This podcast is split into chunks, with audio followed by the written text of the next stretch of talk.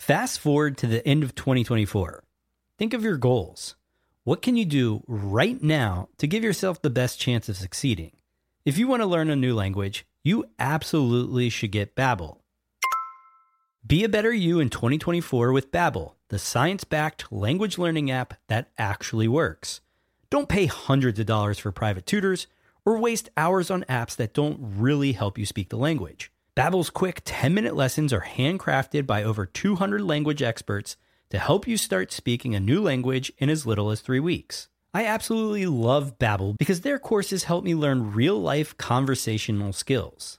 It's so easy to learn how to order food, ask for directions, speak to the locals without having to consult language apps. Babbel has over 16 million subscriptions sold. Plus, all of Babbel's 14 award-winning language courses are backed by their 20-day money-back guarantee. Here's a special limited-time offer for our listeners. Right now, get up to 60% off your Babbel subscription, but only for our listeners at babbel.com/SPP. Get up to 60% off at babbel.com/SPP. That's spelled BABBEL.com/SPP. Rules and restrictions may apply. Hello, baby. Welcome to the Smart People Podcast. Sit back, grab a drink, tune in your brain. Ask not what your country can do for you. This nation will rise up.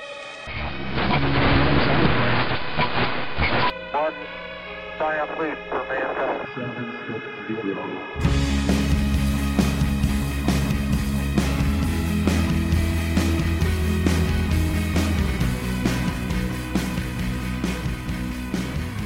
Hello, welcome to Smart People Podcast. I am Christopher Stemp. And I'm John Rojas. And this is a special edition of Smart People Podcast because this is the middle of the week. And we are going to try to be better at releasing these episodes only around Saturday, Sunday, depending on when iTunes wants to put them up. But we kind of wanted to lighten the mood in the middle of the week. Work's a grind. And so Roach found somebody that he wanted to share with everyone and help with that mood enhancement.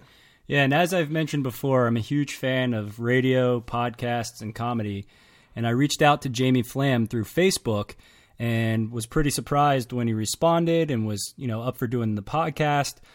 So I gave him a call, and we had a wonderful discussion about comedy, podcasting, and other things that you will soon hear. Well, who is this Jamie Flam character?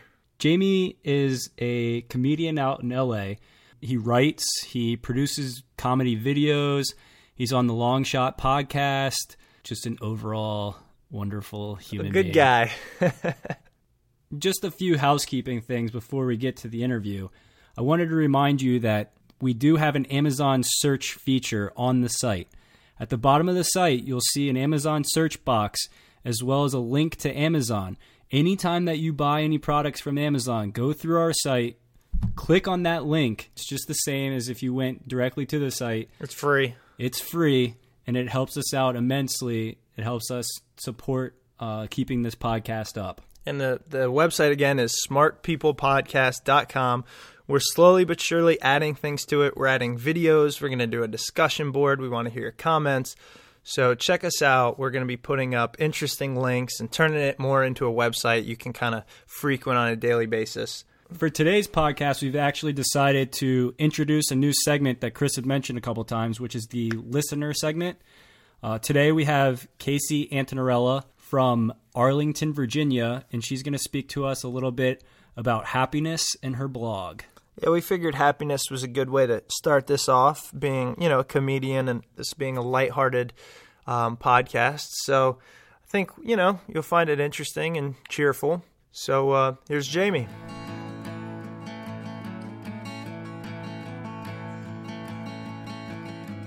Today on the podcast, we welcome Jamie Flam, who is from The Long Shot Podcast, and you can find them at thelongshotpodcast.com. Jamie, how you doing? I'm great. How are you guys? Fantastic. Hanging in there. Nice. So I guess to start off this interview, I wanted to talk to you about how you got into comedy, when you knew you wanted to do it? I mean, were you always doing funny stuff as a kid, or was it later in life? Yeah, I started making comedy videos when I was in like elementary school and junior high. And I always had fun with that. And then, but I always regretted that no one told me, hey, keep doing this and you can do it for a living.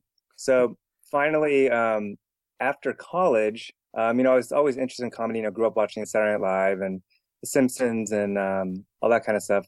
Then I started getting into Mr. Show and all that right after college. And actually, a friend of mine got onto the show Saturday Night Live. And I was like, dude, if this guy can get on, and I'm not going to mention his name, but and it's not to discredit his humor. He's a very funny guy. I was like, if this guy can get on Saturday Night Live, then maybe I can make a career out of this. And I think it was 2001. Me and my friend just started writing sketches. And I was living in San Francisco at the time. We started doing these multimedia sketch comedy video shows. And that was about it. It was right before the video kind of YouTube thing really took off. So at that point, it was kind of novel and cool that we were doing videos, because I watch some of those videos now and they're god awful. But back then, just the novelty of the fact that we were, using Final Cut Pro and making these videos was really cool. So then I think it was about 2004, 2005. I was like, all right, time to move back to LA and really pursue this, and moved back. My first major job was running a comedy theater, and really it's been all going since then. It's been a fun ride. I guess you've done stand up, you've written for videos, you've done sketch comedy. What's your favorite form of comedy?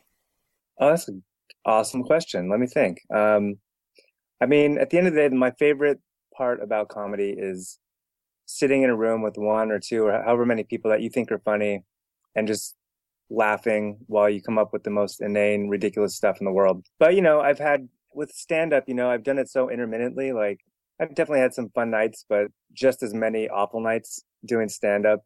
So I wouldn't say that right now, but I also enjoy producing shows and working with other comics. And I've really had, of course, a ton of fun doing this podcast. It's like another new kind of outlet for comedians and people to have fun and get their comedy out there. Hey, Jamie, when you are doing stand-up, you ever worry about just absolutely bombing? Like, what do most comedians think about, if they go up there and just get killed? Because John and I were just actually out in L.A., I don't know, a week ago, and we went to the Comedy Store, mm-hmm. and the first 6 comedians or so were really funny, and then it just literally turned awful. Well, I think a big part of it is once you've gotten past that 6 comedian mark, yeah, exactly. I think the audience is like, okay, I get it.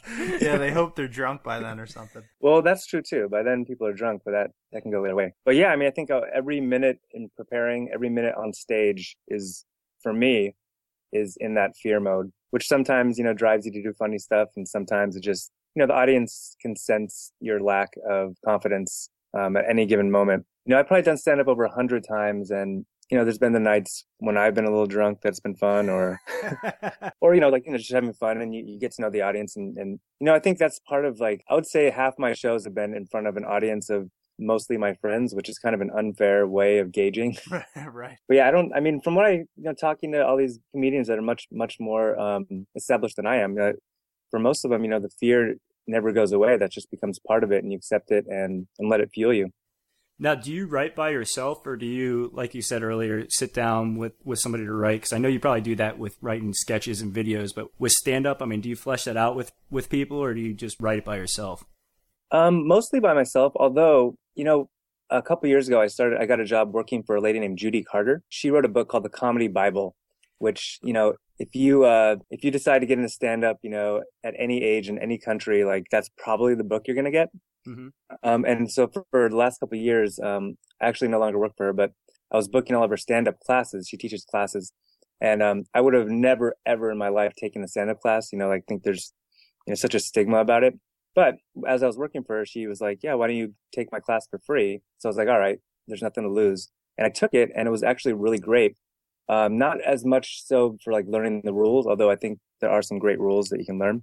But in getting to really flesh out ideas with other people, and just like sketch or video or whatever else, like, sitting in with other people that you think are funny and watching ideas, evolve and grow. It's the funniest you know, and just laughing. That's the most fun part of it.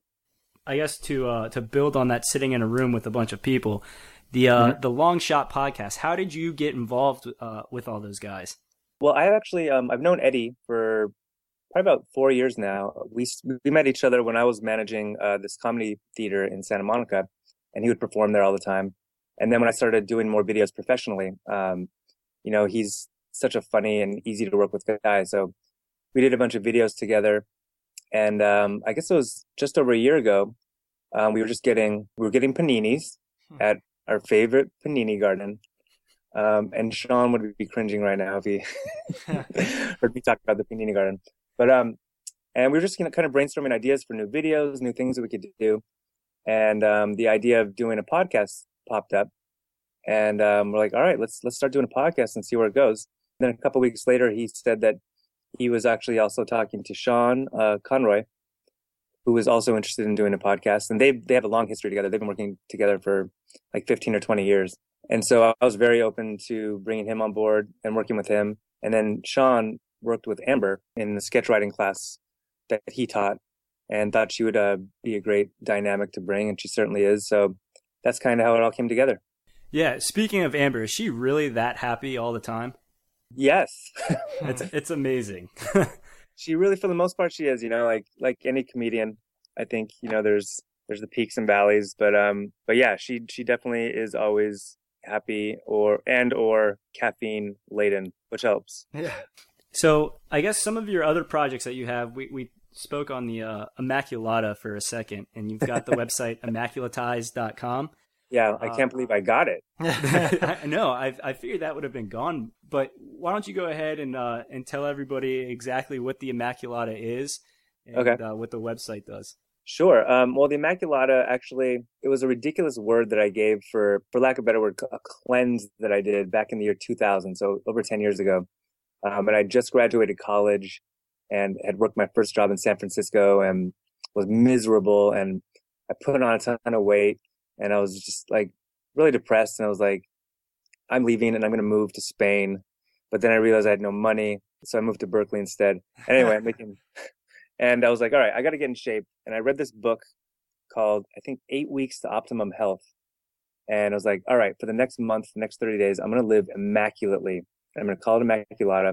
And I'm going to cut out like all the sweets and caffeine and cigarettes and marijuana and what else?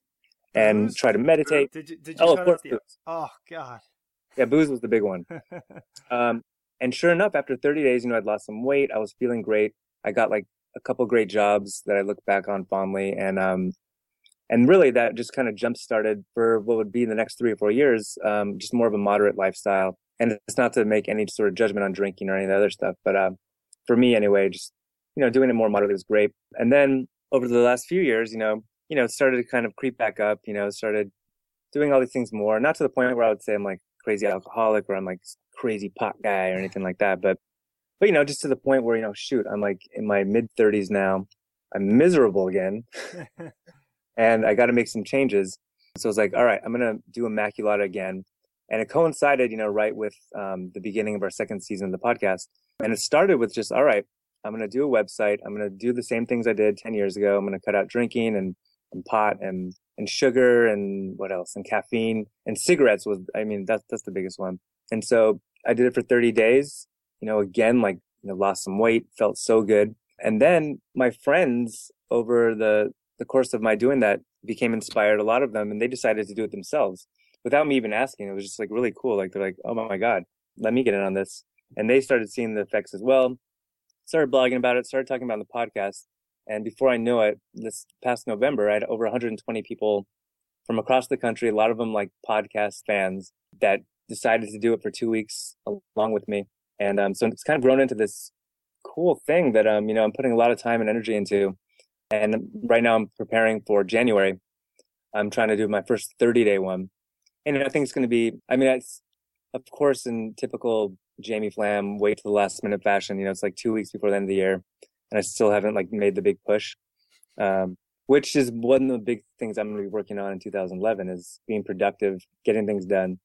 So long story short, I don't know where it's going to go, but You know, it's all about personal development and working on yourself to really accomplish your goals. And, you know, I'm sure you guys are creative people, you know, you hit roadblocks and there's, you know, just issues with actually getting things done and actually making an idea come to life.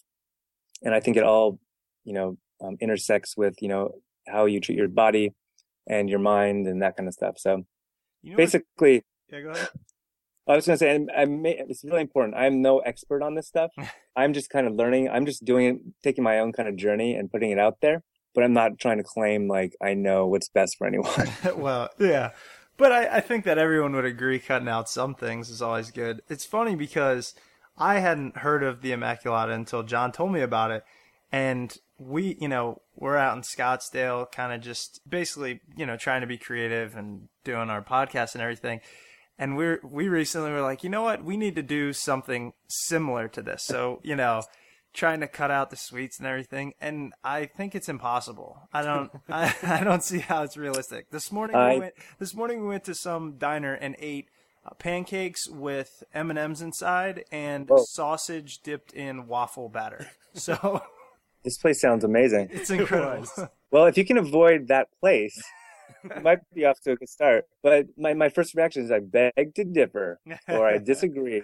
Yeah. To quote Sean. And yeah, it's really, I mean, that's part of what I'm trying to do is like, it's difficult to do on your own, this kind of stuff. But if you have a community of people that are also doing it, it makes it a lot easier and more fun. And really it's about getting past those first, for me anyway, those first like 10, 12 days. Once you get to that and you actually start to feel how good it feels to not have M&Ms in your pancakes, like, cause that was the hardest thing for me was the, you know, Skittles and M&Ms out. Yeah. In my breakfast foods. Well, all right. I've got two quick questions then for the Immaculata stuff. The first, you mentioned meditation. You keep up with that. And the second question, do you find that you've been writing funnier stuff and been more creative while doing the Immaculata? As far as meditation, I wish I could say that I've been keeping up with it. When I first did the first Immaculata in September, I made it about 2 weeks with doing it every day for my goal was 20 minutes a day. And it was amazing. It was great. Since then, I kind of do what I like to call just like quick, like 2-second meditations throughout the day, which for me is just like, as soon as I notice that I'm in my head and my head is starting to like do the crazy things that my head does, which is judge and hate myself, I take that step back and I'm like, all right, it's just my brain talking. And it's not true meditation, but it works for me. But that's one of my big goals for January is to get back on that, start doing that every day. And then what was the second part of the question? Writing better. That's hard to say. That's another thing. Like, you know, like when I'm in the Immaculata, certainly like, you know, writing every day, if nothing else, just journaling and writing about what's going on in my life, which ultimately, you know, will turn into a lot of the good comedy stuff. But, you know, it's about focus and it's about having a routine. And that's a big part of what my goals are for 2011, working on methods of productivity. Because I don't know if you guys are like me, but I have no lack of ideas. In fact, I like probably have 50 ideas a day that I either email to myself or I record into my voice recorder on my iPhone or I message to myself on my iPhone or I put into a Word document, any number of things. And so I've scattered in a million places all these ideas. But so I'm trying to work on how do you know, put those all in one place and actually have kind of a method to the madness of trying to be creative in this world and make a living. Yeah, when you figure that out, let us know too, because especially for this podcast, I've been wanting to do a podcast for the last, you know, 2-3 years. I've always been a big fan of radio and podcasting. And finally, Chris came up with the idea for the podcast. And he's like, hey, I want to do this. And I, you know, that was finally the thing that pushed me over the edge and was like, all right, cool. I can finally get on board and do this now. I do the same exact thing, you know, have a list of ideas in a Word document and they just sit there. Well, you did it though. Yeah. Kudos to you guys. Look at you. I mean, it's so cliche, but just doing it and forgetting about the rest, let everything kind of fall into place, but taking the first step. So high fives all around. You know, I really appreciate all the time that you've given us for this. And I just wanted to see if you wanted to plug anything, your website, the Immaculatized website. But if you wanted to point our listeners into any creative outlets that you have, feel free. I appreciate it. Well, definitely Immaculatized.com. That's where most of my energy is going, as well as, of course, the Long Shot Podcast.com. We just released our season finale with Paula Tompkins. What else? And, you know, if you go to jamieflam.com, you know, it's kind of a mess and needs to get cleaned up. But, you know, there's links to lots of the old stuff I've worked on in the past. And I think, you know, between the three of those. Oh, and it's a site that I don't update anymore, but I really am fond of the idea. But it's called Stuff Psycho People Like. And it's kind of a take on what was called Stuff White People Like. Right. Which was, it's kind of an outdated parody now, but I've never plugged it. So stuffpsychopeoplelike.com. Nice. And are you guys definitely planning on doing a season 3 of The Long Shot? Yeah, I'd say it's very, very likely. We'll take a little 2 or 3 week break and hopefully jump back in before the end of January. Awesome. Well, thanks so much, Jamie. I appreciate it. Yeah, thank you very much. Yeah, thank you guys, and good luck with this podcast. I'm sure I'm going to get like 10 million hits for you guys. Yeah, it's definitely going to happen. All right, so that was Jamie Flam. Really cool guy, fun to talk to. As promised, we are now going to do our first listener segment, as John mentioned at the beginning, with Casey of Arlington, Virginia. Casey, you have the floor.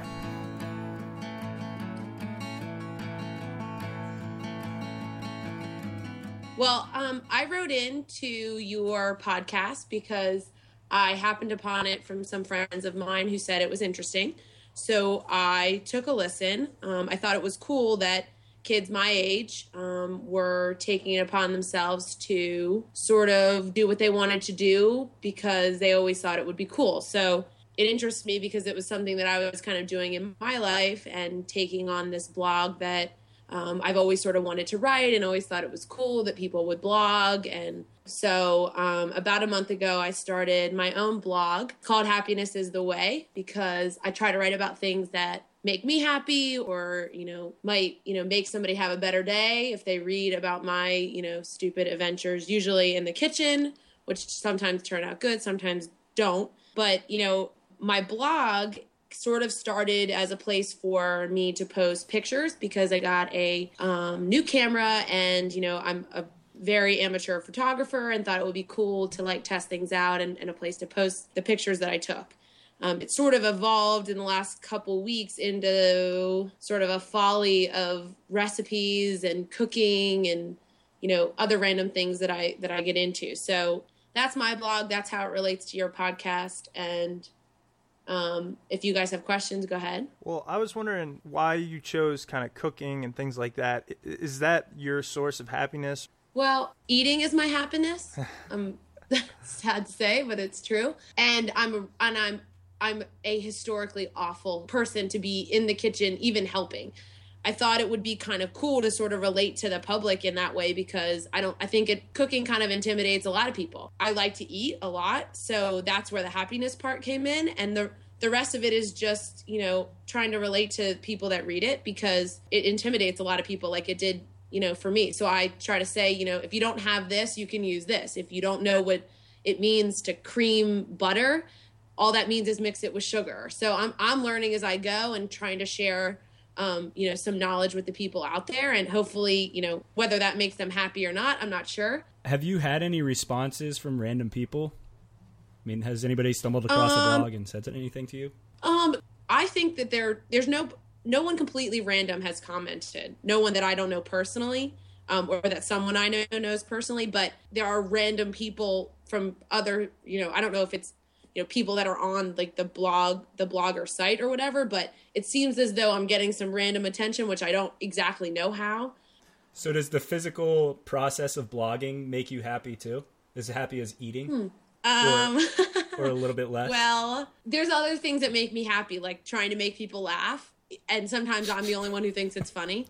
You know, like you said about random people stumbling across your blog, I think this podcast is made me realize that if you create a good product that you believe in and you do something you enjoy, it's going to happen. I mean, people are going to find it and going to appreciate it. So definitely, you know, keep going if it makes you happy and everything. I think it's awesome. Casey, thanks for being with us today. Why don't you go ahead and tell the listeners where they can find out about your blog and about you? The name of the blog is called Happiness is the Way, and you can find it by going to www.caseyshappiness.blogspot.com. All right. Ta-da. Well, Thanks again for being on, and we hope that numerous people go check you out. Again, we wanted to say thank you to Casey for being our first guest on the listener segment. If anyone wants to be on, please go to smartpeoplepodcast.com. There's a contact us link. Just fill in real quick why you want to talk to us, what you want to talk about, and have your voice heard to the thousands of people who download this podcast every day. So I wanted to take the time to personally thank you guys again for supporting the podcast. And just to remind you once more that you can continue to support the podcast by clicking the Amazon link at the bottom of our page at smartpeoplepodcast.com.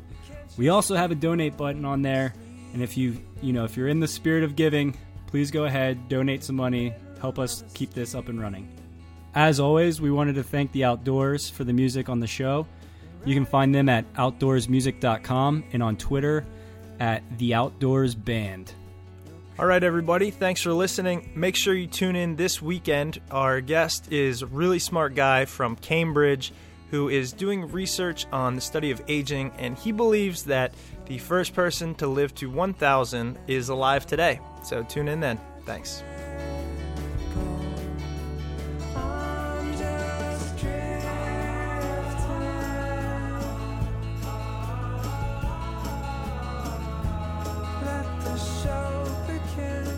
Check it the f*** out.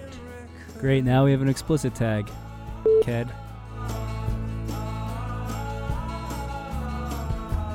gonna strike again with something worse than lightning. Nowhere. Caught in a storm. Focus on the feet.